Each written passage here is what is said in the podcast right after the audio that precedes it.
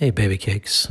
Just wanted to take a minute to let you know that I love you and that I miss you.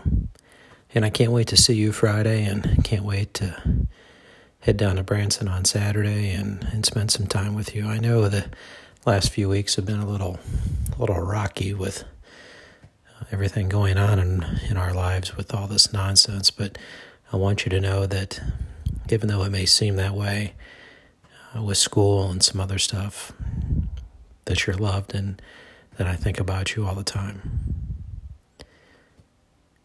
And I hope that you know that you're wanted and that you're beautiful and that I can't wait to see you. I love you, baby cakes.